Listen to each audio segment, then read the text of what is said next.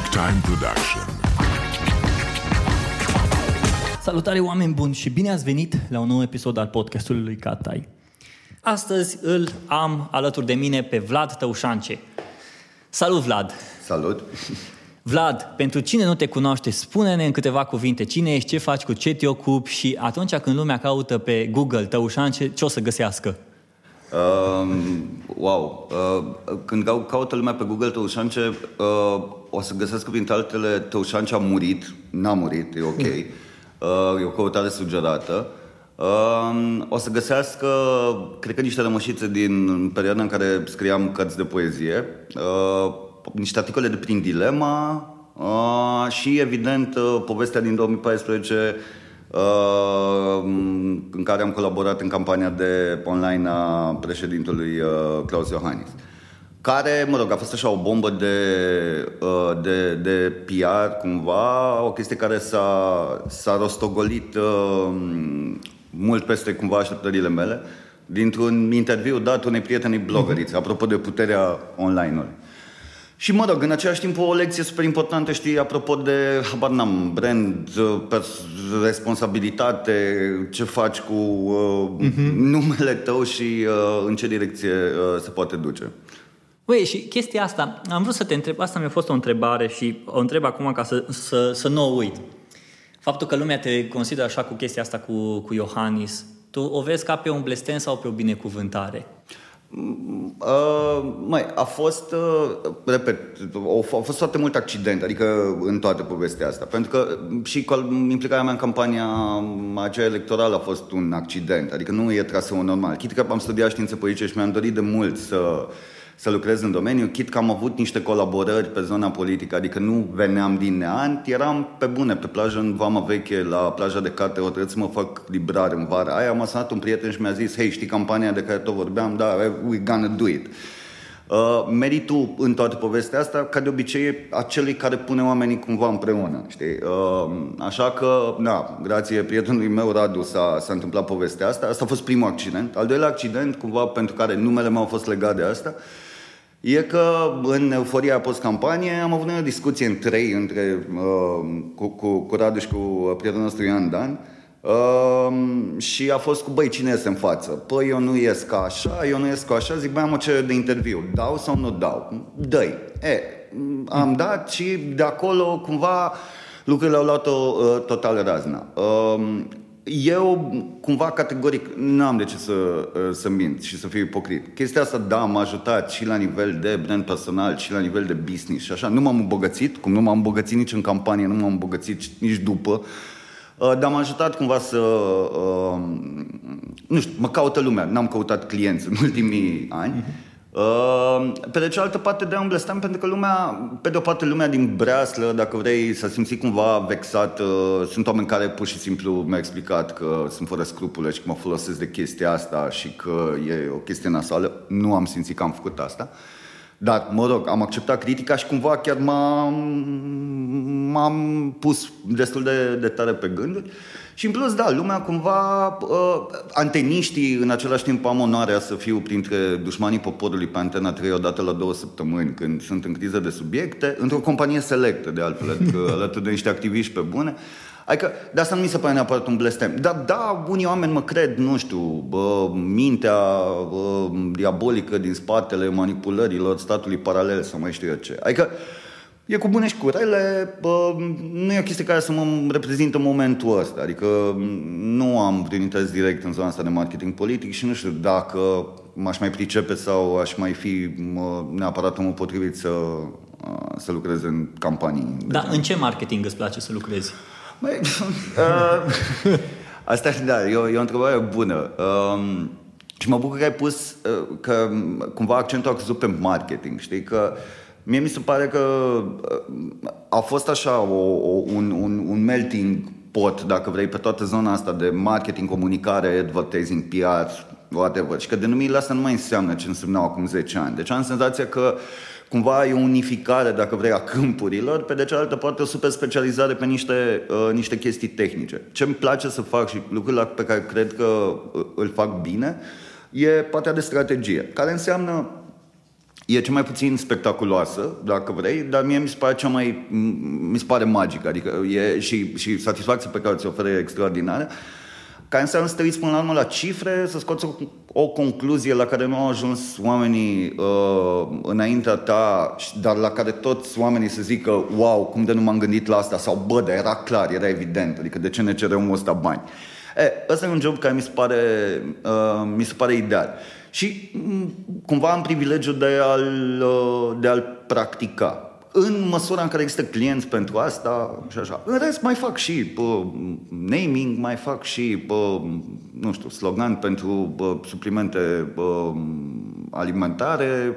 Am făcut de toate. Adică acum încerc să găsesc un nume pentru o campanie antidiscriminare, pentru altă agenție, adică e un fel de, un fel de free for all uh, în, uh, în, în zona mea profesională. Dar dacă aș putea să fac ceva, aș face doar uh, strategie. Păi stai puțin, că tu povestești despre strategie și vorbești despre partea asta cu numere și numele tău se leagă foarte mult despre, față, se leagă foarte mult cu creativitatea mm. despre cum ai făcut training de creativitate, despre toată treaba asta cu creativitatea.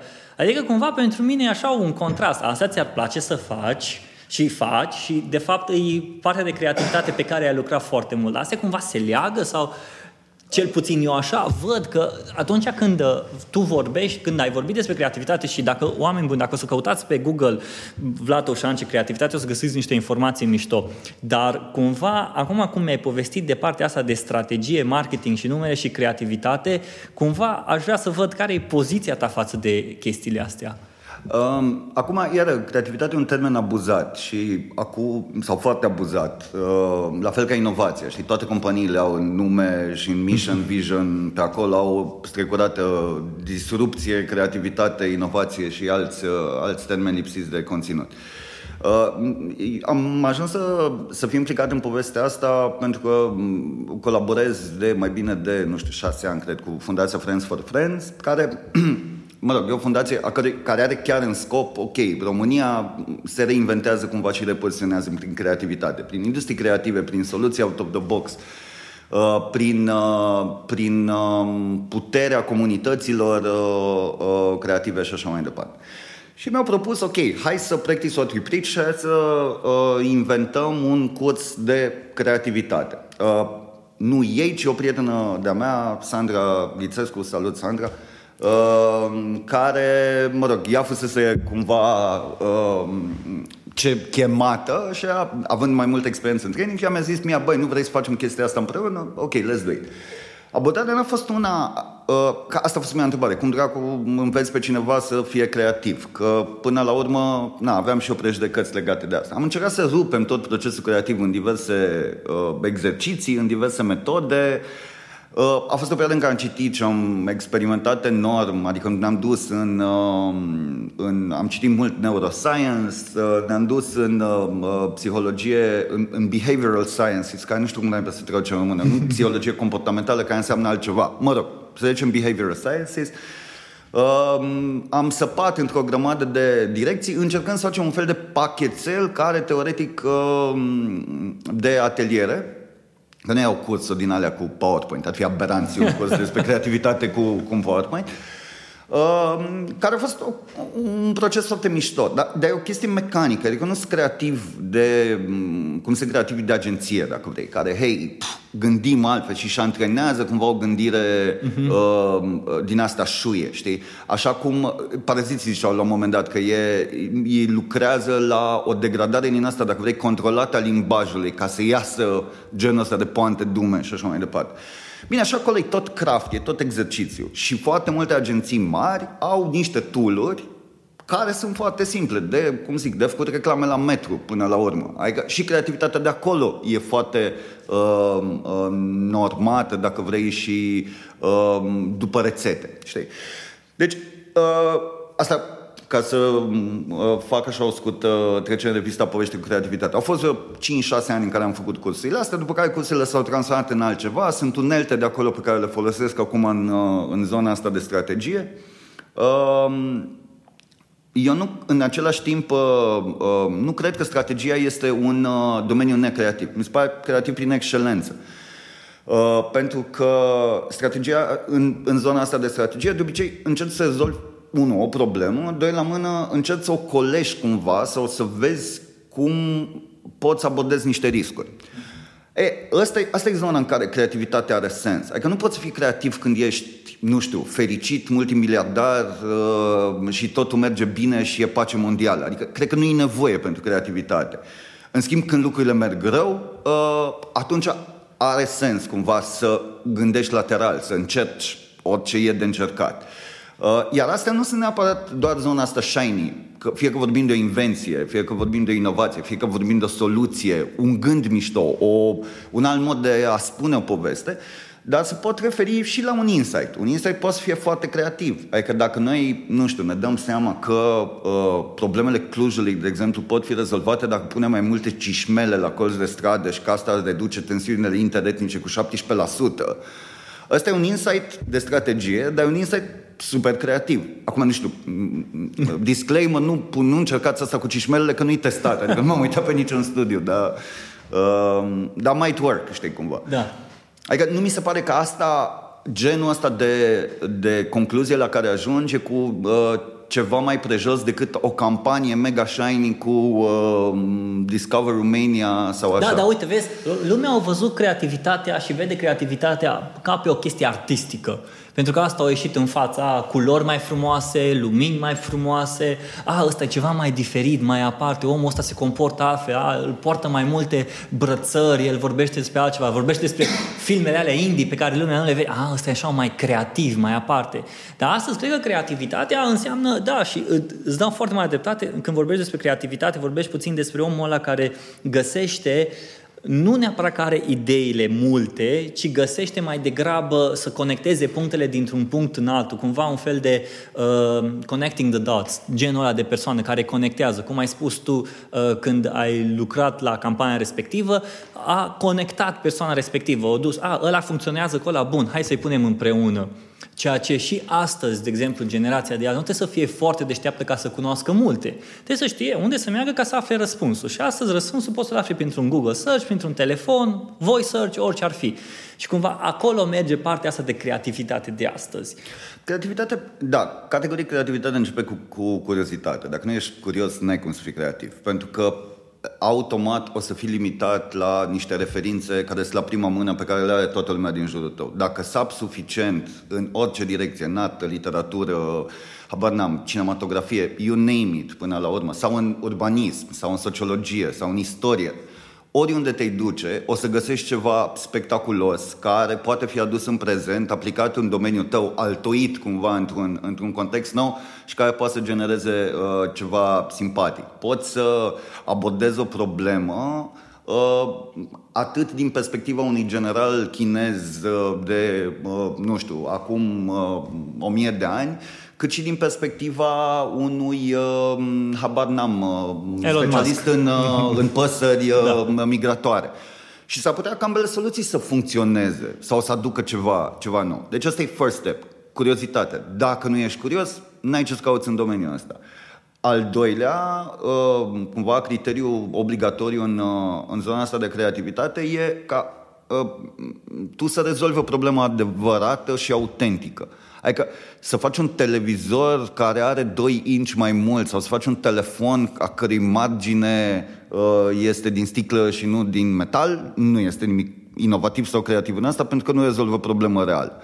Să faci un telefon care îți monitorizează bătăile inimii și uh, habar n-am, uh, te ajut, îți găsește niște scenarii de interacțiune și uh, de alimentație. Da, e o chestie creativă pentru că rezolvă problemă reală, respectiv uh, uh, problemele de sănătate cu care toată lumea se confruntă mai devreme sau mai târziu.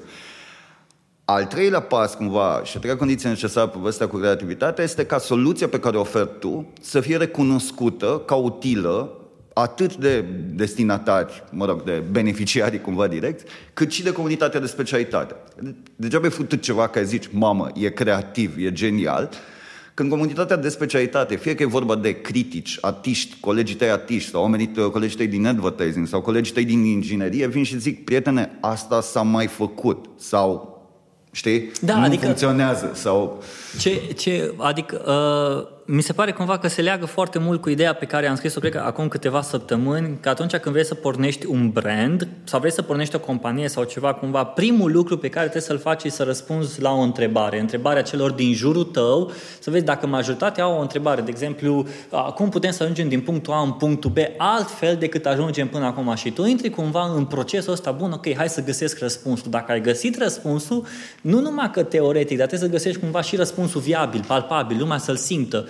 Și deja dacă tu ai reușit să faci asta și cei din jurul tău simt răspunsul respectiv, deja ți-au confirmat, bă, deja aici îi ceva, știi? Ca orice altă companie poți să spui, uh, cine a avut ideea asta, nu mai știu, Steve Jobs sau a avut Bill Gates, că vrea să bage în fiecare casă o, un calculator personal. Cred că Steve Jobs a avut. Mm, da, cred că la Jobs. Așa, bun. Mă rog. El a avut chestia asta. Bun, ok, whatever. Dar au avut, un, un, uh, au avut ideea asta de, ok, nu numai ăștia, dar putem să băgăm câte un calculator în fiecare casă. Hai să vedem cum să facem asta. Au găsit răspunsul, au vândut calculatoarele alea așa, oarecum au reușit Apple să crească. Bine, pe lângă celelalte strategii scoatem dar, de fapt, totul, totul pornește de la curiozitate și îmi place ideea asta de curiozitate. Și vreau cumva să ajung să vorbim curiozitatea asta cumva. Poți să ți-o alimentezi cu ceva anume, curiozitatea ta, Categorie. sau ori o ai, ori nu ai? Eu nu cred că uh, Evident, sunt oameni care, uh, ca, ca în orice alt domeniu, da? unii oameni sunt mai buni la sport decât alții pentru că sunt construiți în felul ăsta uh, și genele uh, joacă un rost. Au un, au un rol foarte important. Um, sunt oameni care sunt, ok, mai rebeli și mai misfits din fire, care o să caute tot timpul soluții, știi, care o să vrea să break the rules, să, să facă lucrurile altfel. Dar sunt lucruri care se pot alimenta. Iar hai să nu uităm, până la urmă, rezervorul cel mai mare de, de, de curiozitate pe care l-ai la dispoziție este biblioteca. Adică cărțile alea nenorocite care, cum să zic, încep să fie văzute din ce în ce mai prost și nu ies deloc bine în sondaje, ca să zic așa, uh, conțin foarte multe răspunsuri și foarte multe întrebări. Eu am avut un, uh, am avut un moment de panică, eu vreau să dau la filozofie între a 12 și am avut un moment de panică uh, prin clasa 11 când m-am apucat cumva să citesc și așa și mi-am dat seama că it's a never ending story, că nu o să poți cuprinde niciodată, nici măcar la nivel superficial informația aia. Și a fost un șoc, adică un, și o umilință pe normă, știi? M-am nimerit uh, după aia și la Olimpiada Națională de Filozofie, m-am întâlnit cu niște băieți care citeau Kant în, în germană, înțelegi, la 18 ani și am zis, fuck, ce caut eu aici? Uh, ăștia clar au o șansă mult mai mare să înțeleagă să aibă vederea de, de ansamblu, că asta căutam, conexiunile, ok, bun, deci ce trebuie să citesc, care e minimul necesar? Deci de pe part, deja de pe atunci, tu erai un strateg. Nu ce că eram un strateg, adică eram, eram cu tot în, alt, în cu tot și cu tot alte filme, căutam un loc. Cred da, că... da, căutai cumva să unești punctele astea. Da, categoric. Atunci, tot... indirect, cumva, vezi de cum comportamentul tău de atunci cumva relevă acum și comportamentul de acum. Pornind de atunci că ai vrut să fii omul ăla care, uh, ok, nu poți să cuprind totul, dar hai să văd cum să le conectezi. Cum poți să fac o schemă. Exact. Uh, e, e, mă rog, uh, ca să învăț mai simplu și ca să cuprind toată... N-am fost niciodată un elev studios sau așa. Uh-huh. Citeam, dar citeam cu tot și cu tot alte lucruri. Uh, ca să cuprind materia de, de limba română, mi-am organizat toată informația... Mamă, deci mi-am inteles chestii de la BAC, nu știu ce mi-ai făcut, nu știu ce mi-ai pus în cafea. Uh, mi-am organizat informația pe niște scheme, care au niște scheme logice. Ăsta duce la ăsta, cu ani, cu o reprezentare din asta vizuală, era mult mai ușor, știi, ca memorie fotografică și în același timp, na, era organizat informația mult mai friendly decât un, un comentariu pe care îl citești pe de rost, știi. Dar cu citate, cu tot ce trebuia, știi? Adică erau așa niște fișe, știi, cumva. După care fișe au ajuns să învețe și colegii mei, pentru că, nu toți, evident că nu așa, dar o parte li s-a părut simplu. Ăștia care au uh-huh. ca mine mai șarle și care nu citiseră neapărat Sadoveanu și Ion, știi? Erau, ok, let's do this, uh-huh. știi? Uh, deci, da, dacă vrei, asta cred că e cea mai apropiată chestie de ce fac acum pe care am făcut-o uh, pe vremea aia, știi? Uh, dar revenim cumva la asta cu curiozitatea. Asta e, știi, că citești și ajungi să vrei să citești mai mult, să afli mai mult, mai mult. Și la un moment dat mintea ta începe să funcționeze pe făgașul ăla. Mi se întâmplă de foarte multe ori uh, să pun pauză la un film, să caut ceva pe IMDB, să mă trezesc două ore mai târziu citind despre epidemia de ciumă, Exact despre așa Africa, și despre... Pornești de la un actor, vezi că actorul ăla a făcut asta, dar de fapt, cine e actorul ăla? Ai cu producătorul respectiv, dar de fapt, de ce a făcut pro... Exact. Și după aia ajungi, știi, ajungem cu totul și cu totul alt domeniu, știi? Adică, na, the power of Wikipedia, da. așa, știi? E, uh, genul ăsta cumva de ADHD, dacă vrei, cultivat, știi, pe, pe, pe zona asta de profesională sau pe zona asta de cunoaștere pe care o accesezi, uh, categoric nu e bun pentru niște oameni. Pentru că o să le distrugă practic puterea de concentrare. Sunt oameni care na, nu sunt multitasking, sunt oameni care susțin că nu există multitasking pentru oameni, nu cred în asta, dar mă rog. Uh, Uh, dar pentru alți oameni chestia asta s-ar putea să fie, uh, cum să zic eu, momentul care le schimbă viața, pentru că, habar n-am, uh, află despre transumanism, să zic, și se prind că, wow, există un domeniu super nou în care oamenii uh, abs- au o discuție abstractă despre ce se întâmplă din momentul în care nu o să mai fim oameni, de la un moment de singularitate, când ne transformăm fie în roboți, fie din momentul în care ne întâlnim cu o civilizație extraterestră, fie în momentul în care devenim nemuritori. Uh, și chestia asta poate să-i schimbe viața unui puștan, să zicem, care, în mod normal, ar fi dat la medicină, pentru că e pasionat de chestia asta și să zică, oh, wow, dar există treaba asta, vreau să fac un master sau vreau să studiez sau să aprofundez treaba asta. Și el să devină brusc, nu știu, un specialist, un expert în zona de etică postumană. Avanam. E tot toate viețile tale posibile până la urmă sunt în întrebările pe care le găsești dacă îți antrenezi uh, curiozitatea, știi? Uh, și, na, chestia asta mi se pare, mi se pare super, uh, uh super importantă, știi? Că dacă uh, uh, ai cumva curio- nu curiozitatea, dar ai puterea cumva să treci peste um, bineînțelesurile astea care, care țin livrate, practic nu prea mai există limite. Bine, mi-ai, mi-ai pus cumva problema, adică mi-ai arătat o soluție pentru a-și cultiva uh, creativitatea prin citit, citit cărți și vorbit foarte mult despre cărți. Dă-mi o altă, dă-mi o altă resursă, nu Citit, știu. Cititul. Cititul nu trebuie să fie neapărat de cărți. Ok, există online, exact, exact. poți să urmărești uh, bloguri, poți să Uite, asculti, de exemplu, uh, pentru mine, pentru mine ca partea asta nu neapărat de curiozitate, ci mai degrabă de creativitate și de eliberare, mai degrabă e când mă duc la concert. Deci pentru mine îi văd ce se întâmplă pe scenă, uh, dar mă uit altfel, nu mă uit neapărat ca și un consumator natural, ci mă uit ca și un consumator de, de muzică, mă uit să văd mișcarea scenică a artiștilor, mă uit să văd luminile, cum le-au folosit, mă uit să văd fiecare moment. Ok, dacă acum cânt o piesă uh, mai slow, cine iese, cum iese, ce se întâmplă, cum se întâmplă. Și cumva pentru mine toată treaba asta e conectez cumva punctele și mă leg cu ele să văd, ok, bun, deci e o cu siguranță feciorii respectiv au avut un flow. Uite, un exemplu. Am de două ori m-am dus până acum la concert la Switchfoot, odată în Budapesta și odată în Viena. Mi-a plăcut foarte mult pentru că totul s-a întâmplat din punctul oamenilor de vedere natural. Dar dacă tu știi concertele lor, lucrurile se întâmplă exact cam așa, pentru că le-au pregătit, aveau deja strategia. A, bă, vezi că acolo o să iei chitara aia și vezi că tu o să te duci acolo și vezi că piesa asta o cântăm împreună toți la o chitară și dăm din trambul, tambulină din aia și așa mai departe. Și cumva mi asta mi-a plăcut că mi-a dezvoltat cumva curiozitatea, ok, hai să văd și mai mult, și dincolo de ceea ce faceți pe scenă.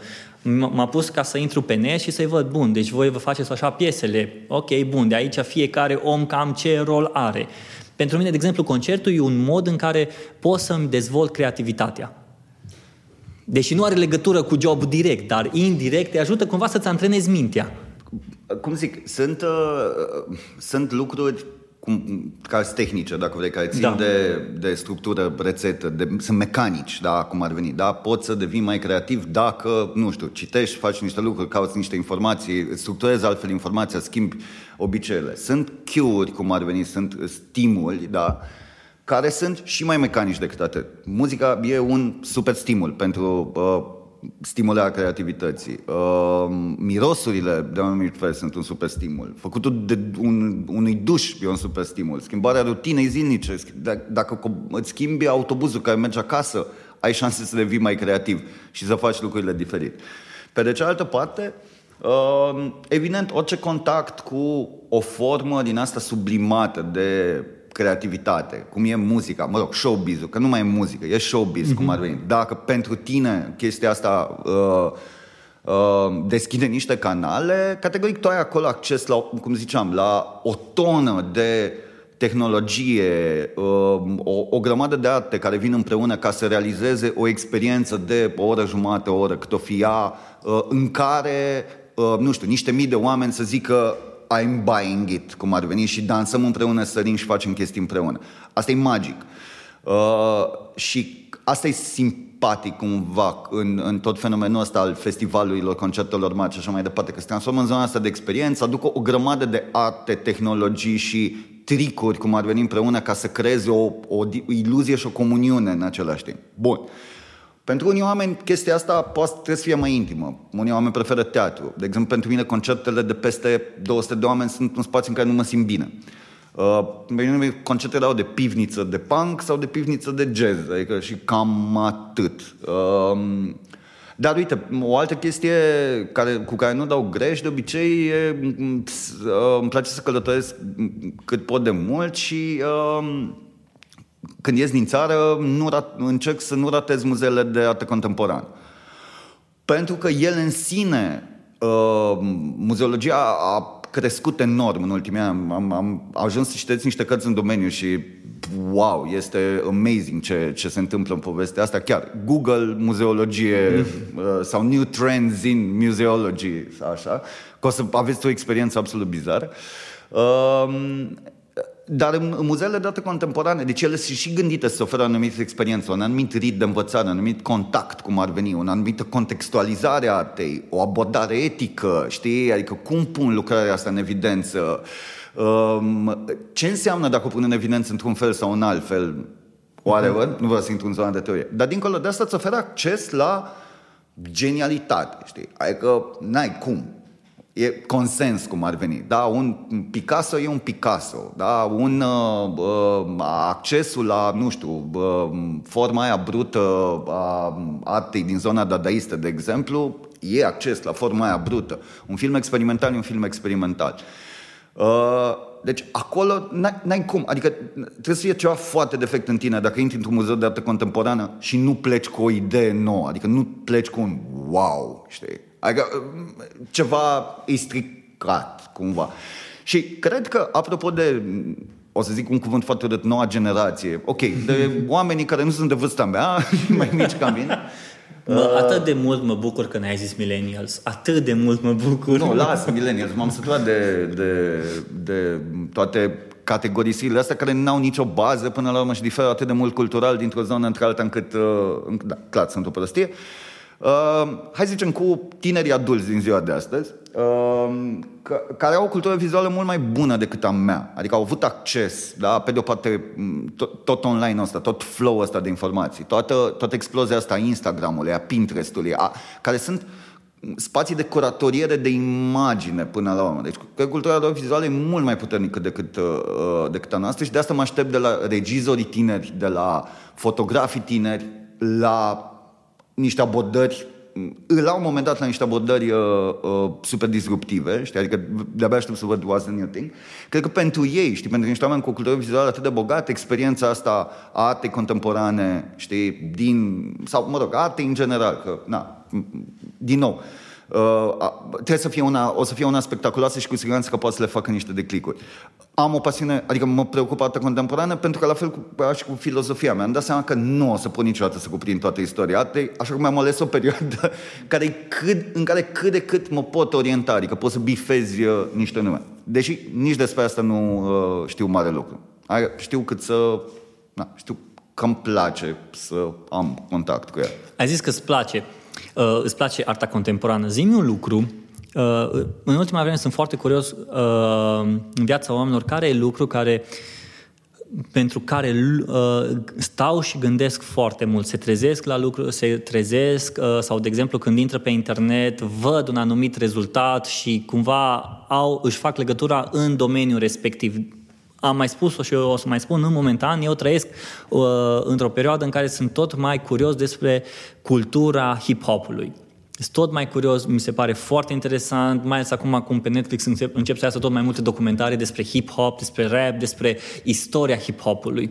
Mi se pare, e acum un moment așa în viață. Care e momentul ăla, sau tu de fapt, care e topicul ăla care te, la care te gândești foarte mult. Nu trebuie neapărat să aibă legătura cu jobul tău sau nu trebuie neapărat să aibă legătura cu o, uh, subiectul despre marketing și viață din podcast. Nu știu, poate ți se par interesante, habar n-am, uh, capacele de la sticlele de apă minerală ca să, e, e super simplu cumva răspunsul la întrebare. Uh, am un raft cumva de cărți în casă, care e raftul de noutăți. Știi, ca la librărie am și eu un raft de noutăți în care sunt cărțile cumpărate recent ca să nu uit de ele și să apuc mm-hmm. să... Uh, Uh, să le citesc cumva într-o, într-o ordine. Și acum, în raftul ăsta de cărți, sunt vreo patru cărți despre Africa. Un roman, două, uh, mă rog, o carte scrisă de un reporter, o carte de analiză de business și așa mai departe, din mai multe perspective. Mă interesează, adică mi se pare absolut, cum să zic eu, inadmisibil faptul că sunt atât de ignorant vis-a-vis de Africa, că nu știu nimic despre locul ăla, că uh, Um, știi, nu pot să poziționez niște țări pe hartă, că nu înțeleg nimic despre cultura aia, că uh, am nivelul meu de discurs cumva și de înțelegere vis-a-vis de povestea asta e unul super, super low. Și în același timp că acolo se întâmplă practic în momentul ăsta la nivel de business, la nivel de, uh, habar n-am, tehnologie, uh, niște chestii magice, dar în același timp se întâmplă și niște chestii super atroce care durează de foarte, foarte mult timp Uh, un, e un experiment din ăsta mm, oribil în multe puncte de vedere, minunat din alte puncte de vedere, pe noi formate politice, pe uh, noi formate sociale. E, are o dinamică din asta spectaculoasă. And we don't know nothing about it, știi? Noi ca români. Adică, nu știu, cred că probabil un român dintr-o sută are idee despre ce se întâmplă în Africa în momentul ăsta. E un sondaj din but, uh, probabil că, uh, nu știu dacă e corect, dar aș băga una în foc că e destul de corect.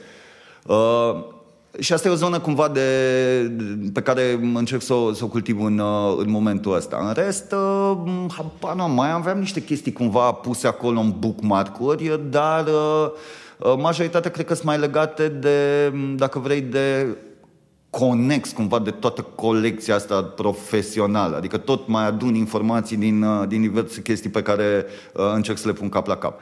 Da, având, am avantajul de a lucra cu, cu, pe proiecte atât de diferite, încât, uh, cum să zic, n-am nevoie cumva de mm, să-mi caut subiecte care mă interesează, pentru că cumva mi se pun pe tavă. De exemplu, uh, în ultimele două luni am învățat despre agricultură de precizie, automat am învățat despre schimbări climatice, Internet of Things aplicat în zona asta și așa mai departe.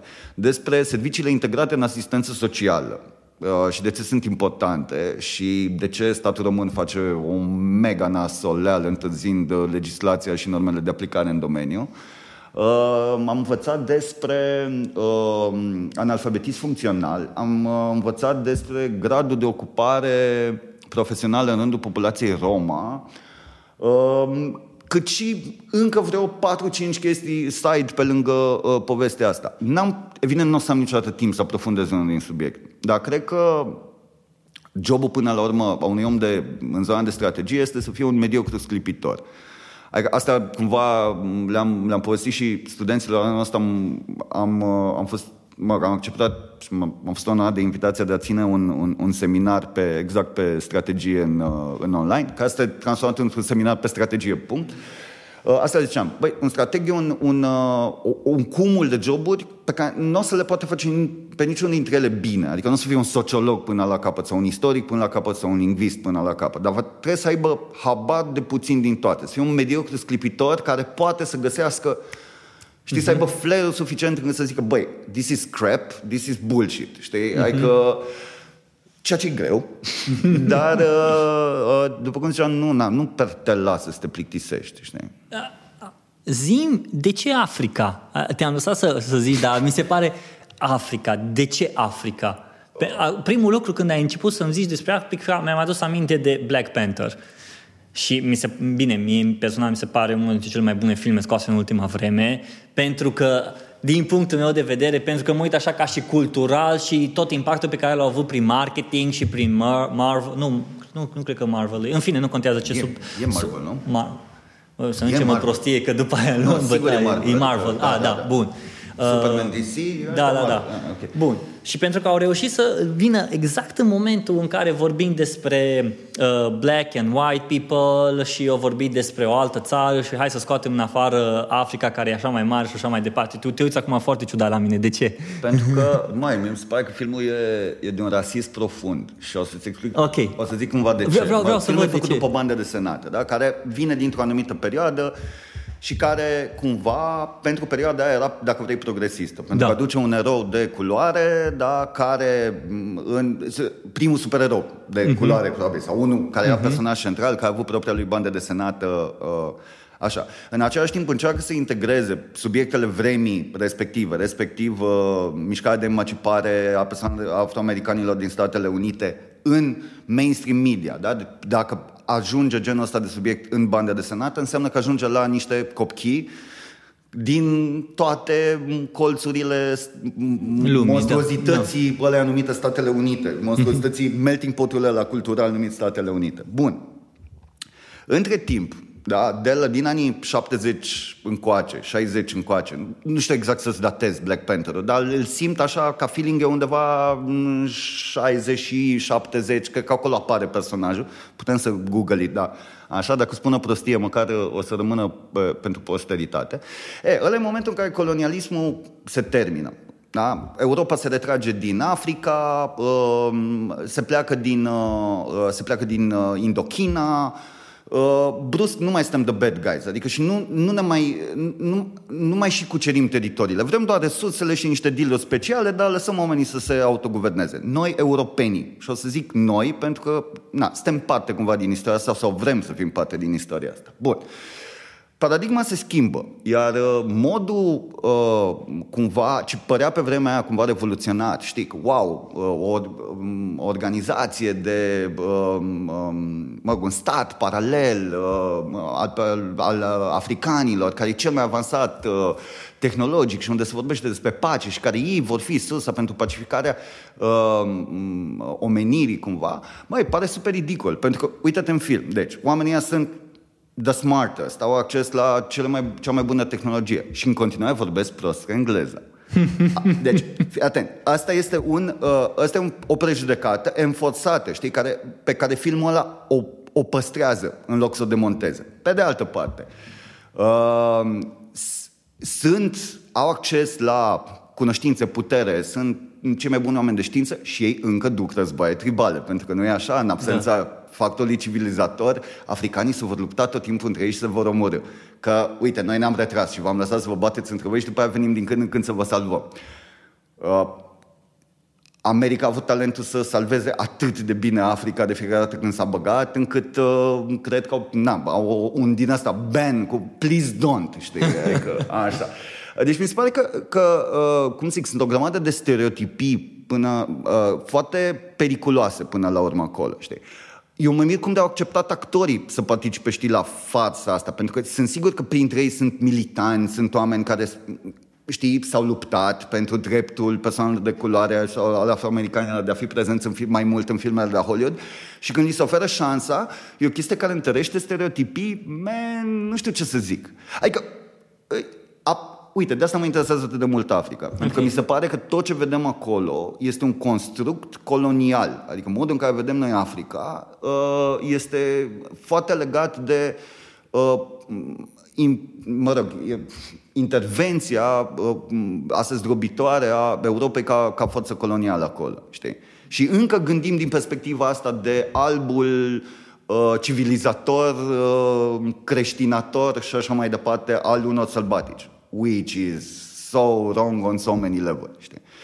Uh, Asta e un gen de știi, de, de, de antrenare, dacă vrei, a unei viziuni laterale pe un domeniu care nu e ușoară. Adică te, cum zic, dacă eu vreau să mă lupt cu prejudecățile altora, eu personal, prin mesajele mele, campanii, ce-i face? În primul rând trebuie să mă lupt cu ale mele, știi? Și tot încerc, știi? Am început să citesc foarte multă literatură, mă, foarte mult. Am început să mă interesez de, nu știu, um, teorie politică de stânga. Tocmai pentru că, fiind atât de mulți ani, eu m-am considerat un liberal sau un libertarian sau așa mai departe, uh, mi-a dat seama că, băi, iară, gândesc în niște tipare. Lucrurile poate nu, mai, nu sunt așa sau nu doar așa, știi? Îmi cultiv chestia asta. Chit că doare, știi? Adică e foarte nasol să afli că n-ai dreptate sau că viziunea ta poate să fie văzută de cineva ca ofensiv sau foarte greșită sau, uh, sau așa. Putem schimba subiectul dacă Nu, simți nu, că nu, nu, nu. discutăm Mie, de mi se chestii pare, prea... mie, mie mi se pare că ai, ai dus pu- puțin, am pornit de undeva și chestia asta cu Black Panther cumva, nu neapărat că mi-a deschis ochii, dar mă face să mai uit alt, încă o dată la el altfel. Poate că atunci am fost, a, uite, supererou ăsta, hai că vreau să-l văd și m-am uitat puțin așa mai amatoricesc la tot filmul ăsta, nu am uitat chiar atât de deep în el și m-am uitat, ce, ce, cel puțin am încercat să mă uit cumva prin toate strategiile astea de marketing pe care le-au folosit ca să atragă oamenii, la fel cum folosește pentru Deadpool, la fel cum a folosit pentru Avengers. Adică a introdus foarte mult marketing înainte să, să, să promoveze filmul. E ca și autorul ăla care scrie o carte și înainte să scrie cartea aia își face un marketing și și-l promovează, iar în momentul când el o și vândut cartea, dar nici măcar nu, nu l-a lansat. Ca și uh, de exemplu, filmul lui Groparu, al lui Radu Băzăvan, când a scos el Usturoi. Uh-huh. A fost, cred că a fost cel mai vorbit film de pe internet, deși nu l-a văzut nimeni până în momentul ăla și avea, toată lumea vorbea despre el, scria despre el, îl promova, aveau bannere,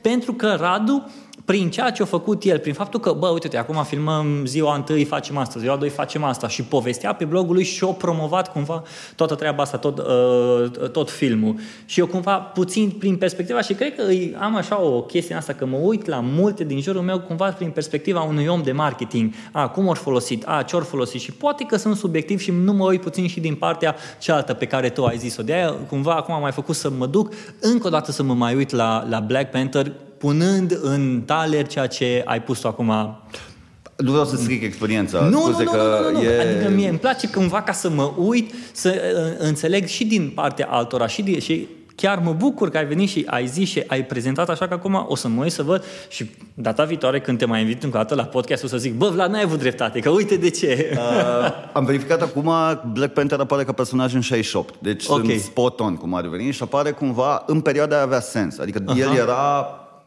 uh, orice, orice, cum să zic eu, simbol de genul ăsta, da, este sublimarea unor uh, tensiuni sociale, culturale și așa mai departe. Nu există, uh, mai ales în zona supereroilor, unde e super evidentă, da? Captain America era încercarea Statelor Unite de a se repoziționa Da. ca de good guys. Uh, uh, Superman era salvarea noastră de propria noastră micime și de uh, capacitatea noastră de a ne face rău și Mhm. așa mai departe. Aspirația noastră către mai bine. Wonder Woman, o primă încercare cumva de... Uh, adică surprinde exact mișcarea de emancipare uh, a, a femeilor, femi, începutul feminismului și așa mai departe. Când sunt chestii Zim pe Hulk unde îl vezi, zim pe Hulk unde îl vezi. Hulk, cre- cred că Hulk apare, știi, n-aș băga mâna în foc, dar sunt convins că Hulk apare în, uh, în, într-un context din ăsta în care au fost riots și uh, revolte de stradă și așa mai departe. Și apare ca o sublimare, știi, a violenței și a, a monstrului care e în, uh, în fiecare dintre noi. Uh-huh. Și dacă te uiți în istoria Statelor Unite, o să vezi că au fost foarte multe revolte de stradă și bătălii unde s-a intrat cu armata, adică, uh-huh. deci nu a fost o, o istorie peaceful and happy, uh-huh. așa cum, uh, cum o știm noi din Hollywood. Revenind, în momentul în care chestiile astea intră în pop culture, adică se duc pentru a fi citite, sunt niște fițuici până la urmă, da, pe care de 30 de pagini am și eu câteva pe acasă, pe care un copil le cumpără de la magazin, sau 64 de pagini, nu mai știu cât aveam, le cumpără de la magazin și le citește în jumătate de oră, 20 de minute, știi? Uh, evident că personajele sunt simplificate, că ideile astea sunt reduse la un uh, un ce poate să înțeleagă un copil de 14 ani din povestea asta. Adică, evident că sunt grosiere, că tușele sunt groase, că e caricaturizat, că e fan, că e stupid, că Da. e nu știu ce, că nu știu cum. Bun. Uh, dar, după ani și ani, stereotipiile pe care chestiile astea le, le, le creează poate să devină dăunătoare. Știi? Între timp, Amazoanele nu mai sunt o chestie cool și maximă pentru, uh, pentru femei, da? Între timp vorbim de, de chestii mult mai subtile, de diferența de salarii, de wage gap, de așa mai departe. Wonder Woman ca imagine nu mai face atât de mult bine cât făcea în perioada aia. Știi? Asta e, asta e mișto cu media, că um, ea are o zonă de responsabilitate majoră, știi? Adică ficțiunea, construcțiile astea, um, fie că sunt filme, cărți, muzică, schimbă modul de a gândi a unor, a unor generații, știi? Schimbă Și nu neapărat mod de gândi, modul de a înțelege lumea. Bine, asta a fost atunci. Dar acum tu de media, dacă e să vorbim acum despre media, vorbim despre media de astăzi, care în mare parte înseamnă digital. Da. Deci media digitală înseamnă în mare parte. Asta, aici, aici intervin câțiva, să spunem așa, formatori de opinie în zona digitală care sunt responsabili de cultura pop pe care vor să o prezinte noi generații și cumva generația respectivă să preia niște idei, să le mestece, să le macine și după aia să poată să le... Da, sunt de acord cu asta, nu sunt de acord cu asta. Mai nu, nu, nu prea cred asta. Nu, știi? de ce? Adică ne referim tot la Marvel și la... Nu, hai să asta? Vorbim trecem la nivel de... un pic. Da, ah, ok. Uh, eu cred că media, mă rog, asta hai la care... Hai să nu generalizăm, să o la nivel de România. Hai. uh, dacă vorbim de media digitală la da. nivel de România, uh, ea îți prezintă Mie mi se pare că îți prezintă o bucățică foarte strâmtă de realitate. Adică oamenii, e probabil din realitatea înconjurătoare, undeva la 15%. Iar un procent dat din but, o să zic imediat de ce. um, ce înseamnă asta? Înseamnă că sunt o grămadă de subiecte care, ok, nu o să intre niciodată pe TV decât în formule, uh, în formule din astea lacrimogene pe România te iubesc sau în formule senzaționaliste pe, uh, cum dacă să numea, în direct cu, nu în direct, în premieră cu Carmen Avram, da? Ai singura formă de, în care media, da, mai investigează dincolo de așa. Acum, uh, subiectele pe care le găsești în media sunt aceleași. Nu o să găsești nimic despre Africa, nu o să găsești nimic despre sindicate, nu o să găsești nimic despre discriminare, decât când apare câte un mic scandal și așa mai departe. Deci narațiunea e una super limitată pe niște subiecte pe care uh, care sunt, pe care să le putem urmări. Plus tot contentul ăsta autogenerat, cogenerat, care sunt glumițe, meme-uri, pontuțe um, și, mă rog, tot felul de bucăți astea de text care circulă și se viralizează, povești, pilde și așa mai departe realitatea este super complexă. Adică România este, cum zic, e o, e o, e o nebunie de țară până la urmă, din care noi nu cunoaștem aproape nimic, știi? Adică uh, și suntem condamnați să nu cunoaștem aproape nimic. Pentru că un average Joe sau un, un average Ion, dacă vrei, da? Uh, nu o să iasă din județul lui, că nu are bani. Adică, nu știu, 70% dintre români uh, nu își permit uh, vacanțe mai lungi de 3 zile în afara localității. Hmm. Asta e România adevărată, statistica, da? Unul din uh, cinci copii abandonează școala. Uh, șansele ca un copil din mediul rural, eventual de etnie romă, să termină o facultate sunt undeva de 0,3%. 0,3%. Asta e narațiunea care nu o să intre niciodată în media. Pentru că și nu o să intre niciodată în reprezentarea asta digitală uh, și așa mai departe. Pentru că, unu, nu e confortabilă, lumea nu vrea să vorbească despre Doi, lucrurile. nu vinde. Uh, doi, nu vinde. Uh, trei, la mână, cum să zic, o populație cumva uh, informată, care are both sides of the story și care are acces la uh, un, un, o narațiune din asta un pic mai uh, nuanțată, în care zice, băi, uite, lucrurile sunt mai degrabă și așa. Sau poate chiar nu sunt deloc așa cum le știi tu, dar nu la nivelul ăla de teoria conspirației, ci la o narațiune alternativă lumea aia nu e o lume confortabilă, știi? Adică nu e confortabilă nici pentru ca muncitor, nu e confortabil nici ca angajat, nu e confortabil nici ca votant, nu e confortabil nici ca plătitor de taxe. Pentru că dacă noi ne-am dat seama în ce România trăim de fapt, probabil că multă lume a intrat în depresie, o grămadă de lume a zice, băi, eu plec. Uh, alții a zice, stai un pic, uh, cum să muncesc pe minim pe economie? Pentru că nu-mi iese matematică, adică mm-hmm. să mă duc da. să bag 12 ore de muncă pe zi cu tot cu transport și așa mai departe și la finalul lunii să rămân în, cu niște datorii la niște oameni ca să pot să cumpăr de mâncare. Uh, deci de asta zic, uh, aici e o chestie foarte mare de, de, de, de responsabilitate, știi? Pentru că orice gest a, în momentul în care tu ai audiență, da? ai, sau ai un vehicul, până la urmă, cum e un film Marvel, știi?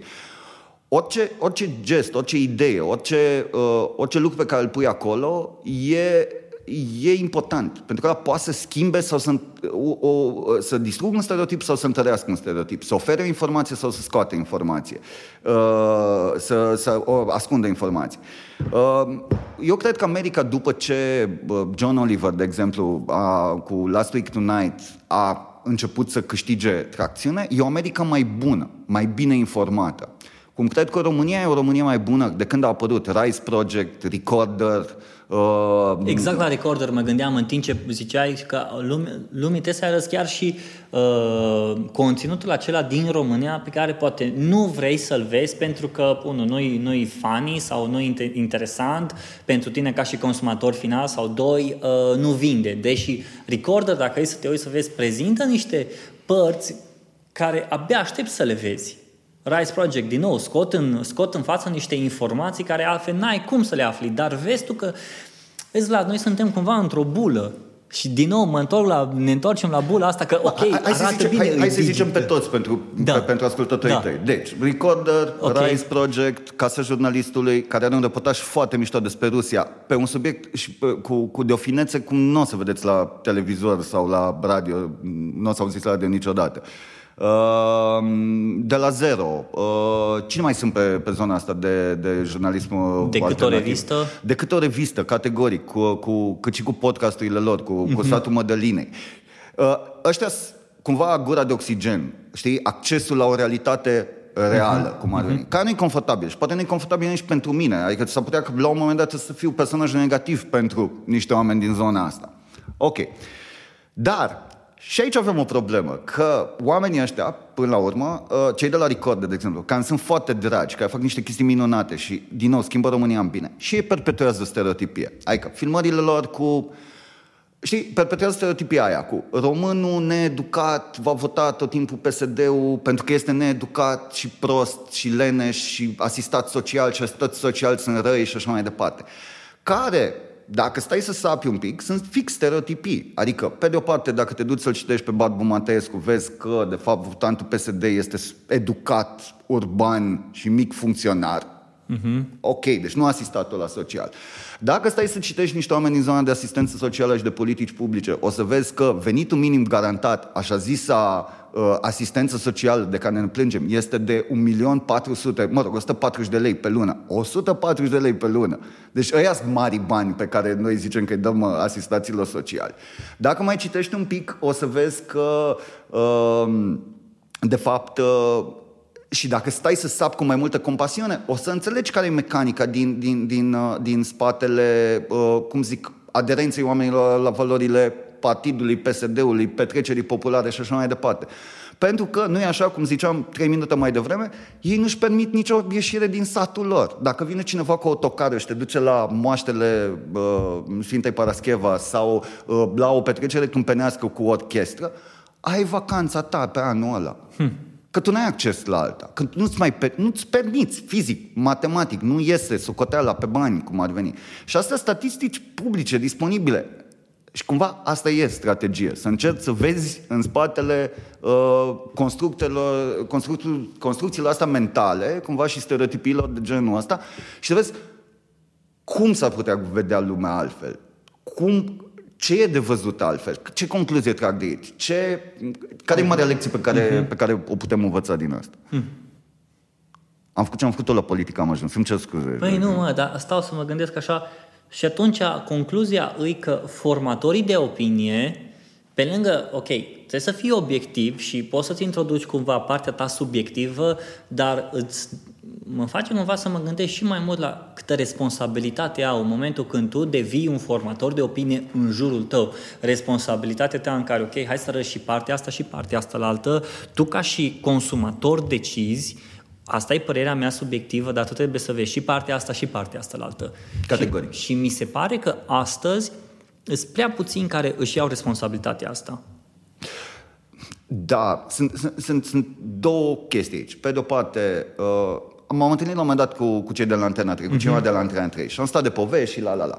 Ei, oamenii erau chiar convinși că realitatea e așa cum cred ei. Adică nu e, nu e ticăloșie. Mm-hmm. E mhm. doar, sunt atât de izolați de realitate și stau între ei acolo și vorbesc așa, ei sunt convinși că Mircea Bade e un băiat bun. E, mai scapă el boi în, în mm-hmm. gard și așa mai departe. Dar overall e un băiat bun și băiat deștept.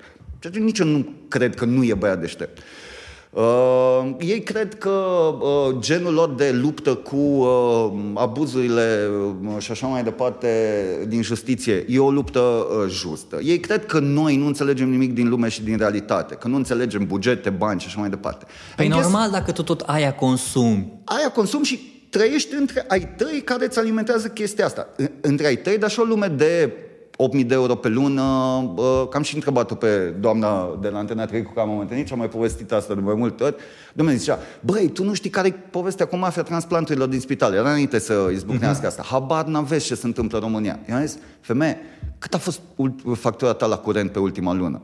Sau în medie. Da? Când ți-ai plătit ultima dată vreo factură? Când ai schimbat vreodată un bec în casa aia? Ultima oară. Păi n-am mai făcut asta. Păi vezi? Hmm. Știi? Că dacă tu trăiești într-o bulă și într-o realitate hmm. protejată, normal, și ai și oameni în jurul tău care vorbesc, au aceeași Numai viziune despre despre lume asta, și da. viață, ajungi să crezi lucrurile alea. Bun. Guess what? Oamenii au dreptate. Da, există abuzuri în justiție. Da, uh, noi nu înțelegem mare lucru din lume și viață, sau nu înțelegeam la momentul ăla. Uh, dar și- guess what? Și noi avem dreptate. Pentru că și ei nu înțeleg, știi? E, asta e, de asta e important cumva să ai o, o, o, o narațiune, uh, să ai mm, niște fire, fire narrative cumva și, și niște, discu- de fapt, niște discursuri, că folosesc greșit conceptul de, de narațiune în momentul ăsta, niște discursuri complementare. Da? Uh-huh. E super nasol că în România toată lumea e de dreapta. Toată lumea. Deci toți, toată lumea, toată lumea crede în puterea pieței și a capitalului de a rezolva problemele. Toată lumea, toată lumea e optimistă și crede că ne vom mântui prin antreprenoriat. Nu toată lumea, dar aproape toată lumea. Toți formatorii de opinie sunt pe asta. Da, fă, drege, împreună, facem. Pff, Știi? Exemple pozitive și să construim, să rupem, să nu știu ce. Man, dar nu e așa. Știi? Adică, există, sau nu 100% așa. Capitalismul nu e singura formă de organizare economică posibilă. Uh, Asistența socială nu e un lucru rău. Uh, Știi? Pe, pe bune. Să fii angajat nu e un lucru rău, ba din contră, Exact. dacă îți faci treaba și tu poți să ajuți o companie să mai angajezi încă 20, cu atât mai bine. Perfect. Unii oameni vor să aibă stabilitate în viață, nu vor să se dea cu capul de pereți și să uh, despre cum vor plăti salariile în lună. Asta și așa. Deci de asta uh, e, e, încă este total de balansată, uh, cum să zic, uh, povestea asta, uh, zona asta a discursului public. Toată lumea e de dreapta în România. Au început să apară voci, da? Sunt cei de la Demos care mai mișcă, care mai spun câte o chestie. Uh, încep să apare oameni din zona academică care încep să aibă un pic de, de tracțiune.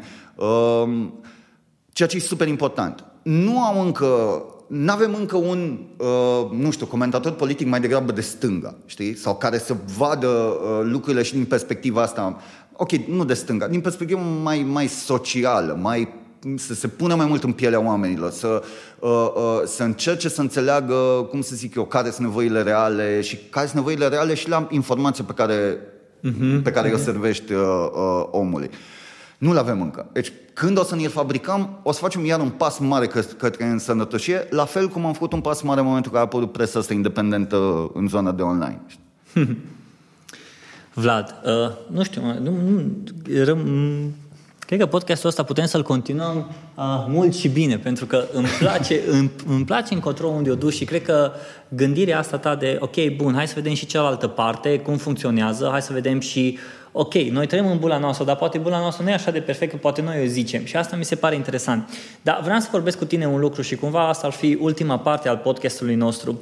Uh, Săptămâna, zilele trecute am vorbit cu niște studenți și uh, vorbeam puțin și povesteam despre partea asta, ne întoarcem puțin la social media și vorbeam puțin despre conținutul în social media și câțiva au ridicat așa un semn de întrebare și cumva cred că și tu și eu am fost în partea asta în care am zis, bă, ok, uh, vrem să facem niște lucruri, dar parcă mi este frică să fac și parcă mi este frică să pornesc pentru că deja îi cineva într-un loc poate unde aș vrea eu să ajung. Și atunci cumva trăiesc așa o anxietate din asta că bă, nu vreau să-i dau drumul, bă, nu vreau să fac, pentru că mi-e frică, pentru că nu știu ce să fac, pentru că nu știu cum să fac, pentru că bă, frica de, o, de, de, de o să dau greș. La un moment dat, personal, am trăit un, un moment foarte ciudat în, când aveam un blog și scriam, și acum aveam altul, și cumva, nu mă, adică mă uitam la numerele care lumea mă citește, 10, 20, 30 de oameni, și eram cumva frustrat pe chestia asta. De ce numai atâția? De ce așa de puțin? De ce nu mai mulți? Și am vrut la un dat să renunț la chestia asta. Și au venit, uh, vorbeam și cu Diana, cu soția mea și au venit cumva ideea asta de, bă, ok, hai să fim cumva pentru ăștia, să scriem pentru, să scriu pentru ăștia 10-15 și măcar pentru ăștia să fiu un om credincios. Vorba aia, bă, credincios pentru tine, tu dacă vii, eu am grijă de tine. Acum, și cumva pe mine asta m-a ajutat să mă duc mai departe, să mă duc mai departe și să pot să fac ceea ce fac astăzi cu cea mai mare plăcere și cel mai mare drag. Dar pentru studenții ăștia și pentru oamenii care ne ascultă, care vor să pornească ceva anume, care vor să, să fie că vorbim despre video, fie că vorbim despre o companie, fie că vorbim despre faptul că vor să fie un angajat mai bun, un angajat model, dar trăiesc anxietatea asta de frică că deja alții au făcut-o. Tu ce le recomand să facă? Băi, acum, cum zic, să-ți fie frică la 20 de ani, mi se pare o, scuză-mă, o tâmperie. Adică cum să-ți fie frică? Ce ai de pierdut? Adică poate să-mi fie mie frică acum că trag la 40, că mai am un timp limitat la dispoziție, adică am consumat deja, știi, din bara aia de health, de, de la jocuri pe calculator, știi? Și acum o greșeală mă costă scump, dar la 20 de ani cât de glată poți să o faci? Adică ce-ți strici? Evident, dacă intri în zona, nu știu, porno, habar n-am, poate nu e o idee bună, pentru că lucrurile alea rămân online și s-ar putea să-ți afecteze cariera. La fel cum nu cred că e o idee bună să-ți faci un tatuaj pe frunte, că, din nou, mm-hmm. are niște, niște efecte pe viață. Dar rămânând cumva în zona asta safe, când să faci lucrurile alea?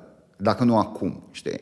Uh, când să călătorești, când să pornești un blog, când să uh, accepti un job care, pentru care poate tu ești pregătit 30%, dar să tragi super mult încercând să, uh, să te ridici la, la, la nivel. Așa se învață lucrurile. Adică ai un procent de fail care e major și e major în, în, în orice business. Adică lucrurile nu merg smooth și lucrurile nu merg cum se văd pe Facebook. Nici în antreprenoriat, nici în social media, nici în nimic. Adică e o cantitate uriașă de fuck-up-uri pentru fiecare proiect uh, reușit. Ca, ca să ajung, uh, ca să semnez un contract care să se și plătească, probabil cam 10 întâlniri. Uh, unul din doi clienți e absolut idiot și mă scoate din minte și îmi vine să, uh, să-mi, să-mi uh, spar capul de masă. Dar, uh, na, așa, asta e regula jocului. N-ai cum să înveți regula jocului dacă nu joci jocul. Adică, da? Deci, nu văd de ce le-ar fi frică, pentru că au vârsta de partea lor și nu au nimic de pierdut. Adică, ok, poate nu-i bine să, după cum ziceam, la fel, nu fă pot, nu te tatua pe frunte, nu fura bani de acasă să te apuci să deschizi un business dacă nu ești convins că uh-huh. asta este vocația și chemarea ta sau nici măcar atunci, poate. Uh, cere frumos. A făcut un mhm. prieten un, uh, un experiment, uh, mi s-a părut genială chestia, s-a dus să vorbească unor studenți despre antreprenoriat și le-a zis, uite, facem acum un experiment, trimiteți un SMS la, nu știu, niște numere din agenda, familie și apropiați și cereți-le niște bani pentru afaceri, dar cereți-le 5.000 de euro. Deci 5 oameni din 20 au primit, da, e ok, discutăm. Barry, încearcă, ce poți să... Asta zic, n-ai absolut nimic de pierdut la, la vârsta asta. Pune întrebări, du-te la oamenii pe care, care ți se par inspiring, trage-i de mână, că verifică-i să vezi dacă sunt făcuți din ciocolată, porțelan mm-hmm. sau chiar din, din carne sau din oțel, din ce ori fi făcut. Pentru că așa funcționează chestia.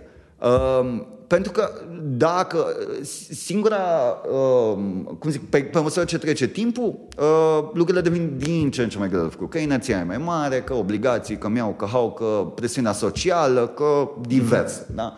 Uh, eu am apucat să călătoresc în afara țării târziu. Deci am ieșit în, prin prima dată în Asia acum patru ani, imediat după, după campanie. Uh, și a fost genial, a fost super tare. Cambodgia, Vietnam, Thailanda, wow, nu știu ce. Dar experiența nu a fost full, cum ar veni uh-huh. pentru mine, pentru că nu aveam 23 de ani, cum aveau toți oamenii de acolo. Adică not really a country for old men. Și nu aveam nici vârsta aia în care să mă intereseze adolescentele asiatice mm. ca pe bătrânii din uh, Statele Unite, mă, din UK și Germania care veneau acolo să libidinășească. Nu aveam nici vârsta de 23 de ani să stau la hostel, să cânt la chitară, să fumez weed și să, uh, știi, mm-hmm. mă îmbăt până dimineață. Mm-hmm. Și am așa, in the middle. uh, e, știi? Uh, ca, asta cred că e cel mai nasol, adică nu să eșuezi, să nu-ți iasă un proiect la 20 de ani, ci să te apuce pe tine antreprenoriatul sau, nu știu, vlogging-ul la 35 și să fii așa in the middle, știi? Băi, da, nici cu ăștia, nici cu ăștia, nu mai halez glumele astea, dar în același timp nu mă mai amuză nici discuția cu aia bătrâni. Aia e cu adevărat nasol, știi? Vlad, uh, timpul a trecut, mersi foarte mult pentru toată interacțiunea asta. La un dat ai spus acolo un lucru și aș vrea cumva să încheiem cu chestia asta. Uh, oamenii să ia legătura cu oamenii care fac lucruri, care uh, demonstrează lucruri, care muncesc până la urmă. Dacă ar fi cei care te, ne ascultă pe noi să ia legătura cu tine, unde te găsesc pe tine? Da, mă găsesc pe Facebook, că, na, Tăușan, ce sunt eu, maica mea și vară mea, deci e greu de datat. Uh, și momentan doar pe Facebook, ca orice cizmar umblă descălțat, am un blog care, la care tot încerc să recuperez un backup de vreun an. Dacă mă aud colegii mei care trebuie să se ocupe de chestia asta, vă rog eu mult, faceți o minune. Vlad, mersi foarte mult, mulțumesc foarte mult pentru toate discuțiile pe care le-am avut. Oameni buni pe Vlad, v-au zis acum unde îl găsiți. Mulțumesc foarte mult că ați ascultat acest episod. Până la următorul episod, apucați-vă de treabă, dacă vreți să faceți ceva.